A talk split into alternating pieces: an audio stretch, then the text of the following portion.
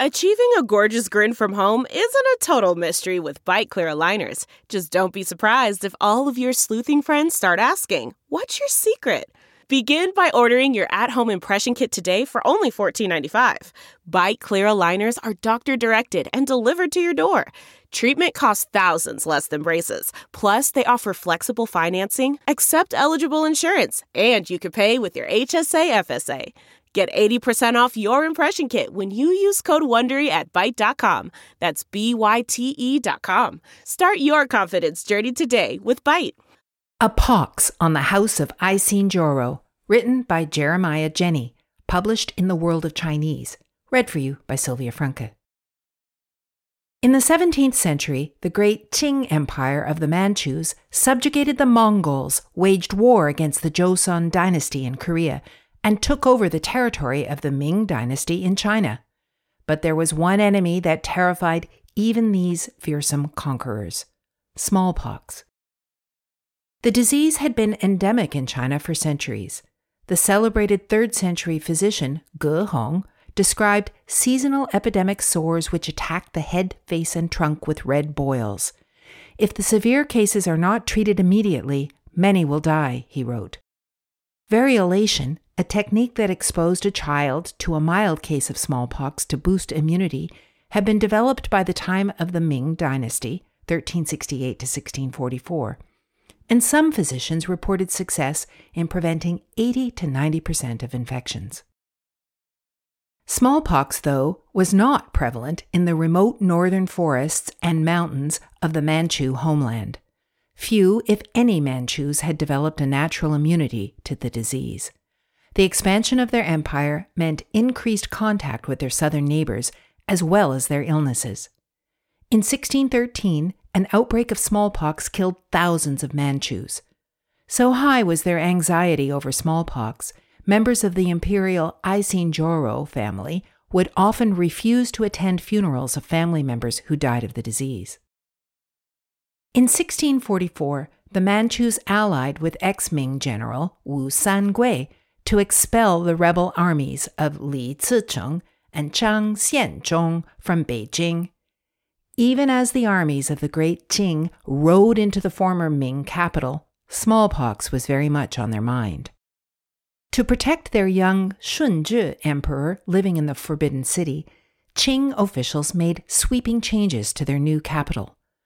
They ordered most of the remaining Chinese residents in the northern half of the city, which surrounded the palace, to relocate to the southern section. The division between the Tartar city and the Chinese city persisted, in name at least, down to the 20th century. The Qing also established a quarantine bureau in Beijing to minimize dangerous outbreaks of smallpox. The forerunner of this bureau emerged in 1622 when the Shunzhi emperor's grandfather, Nurhaci, ordered his officials to report any cases of smallpox among their troops to stop cross infections among different military units. The Quarantine Bureau demanded reports of any suspected cases of smallpox in the city and would then arrange to have the patients sent away. In the early years of Qing rule in China, the Quarantine Bureau was concerned only with policing the health of the Manchus and other members of the Banners, the socio military units of the Qing Empire, which also included some Chinese and Mongols. Soon, however, the policies were expanded to include all residents of the capital smallpox victims and their families were forced to move far outside of Beijing. Those who refused were executed. Many could not afford to leave, and there were even cases of families killing infected relatives to avoid expulsion from the capital.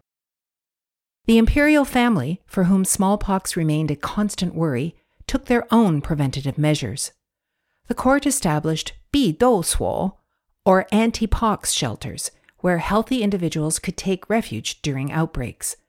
One of the Shunzhi emperor's preferred retreats was the southern gardens of Nanyuan, and he took great pains to prevent the contamination of his sanctum by ordering all residents living within a two kilometer radius to be forcibly removed.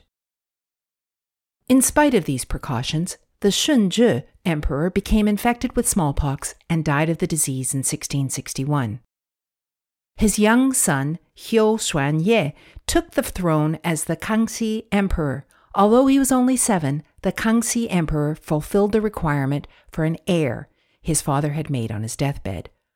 Only those who had survived smallpox and so were presumed immune from it could ascend the imperial throne. The young prince had spent much of his childhood semi exiled in a Bidousuo just outside the western walls of the Forbidden City. But even within his sanctuary, the future emperor just barely escaped his bout with the disease. During the reign of the Kangxi emperor, variolation became common among the Manchus. The practice helped to both reduce the severity of outbreaks and ease the fears of infection by the Qing rulers, now settled inside the Great Wall for a long and prosperous reign.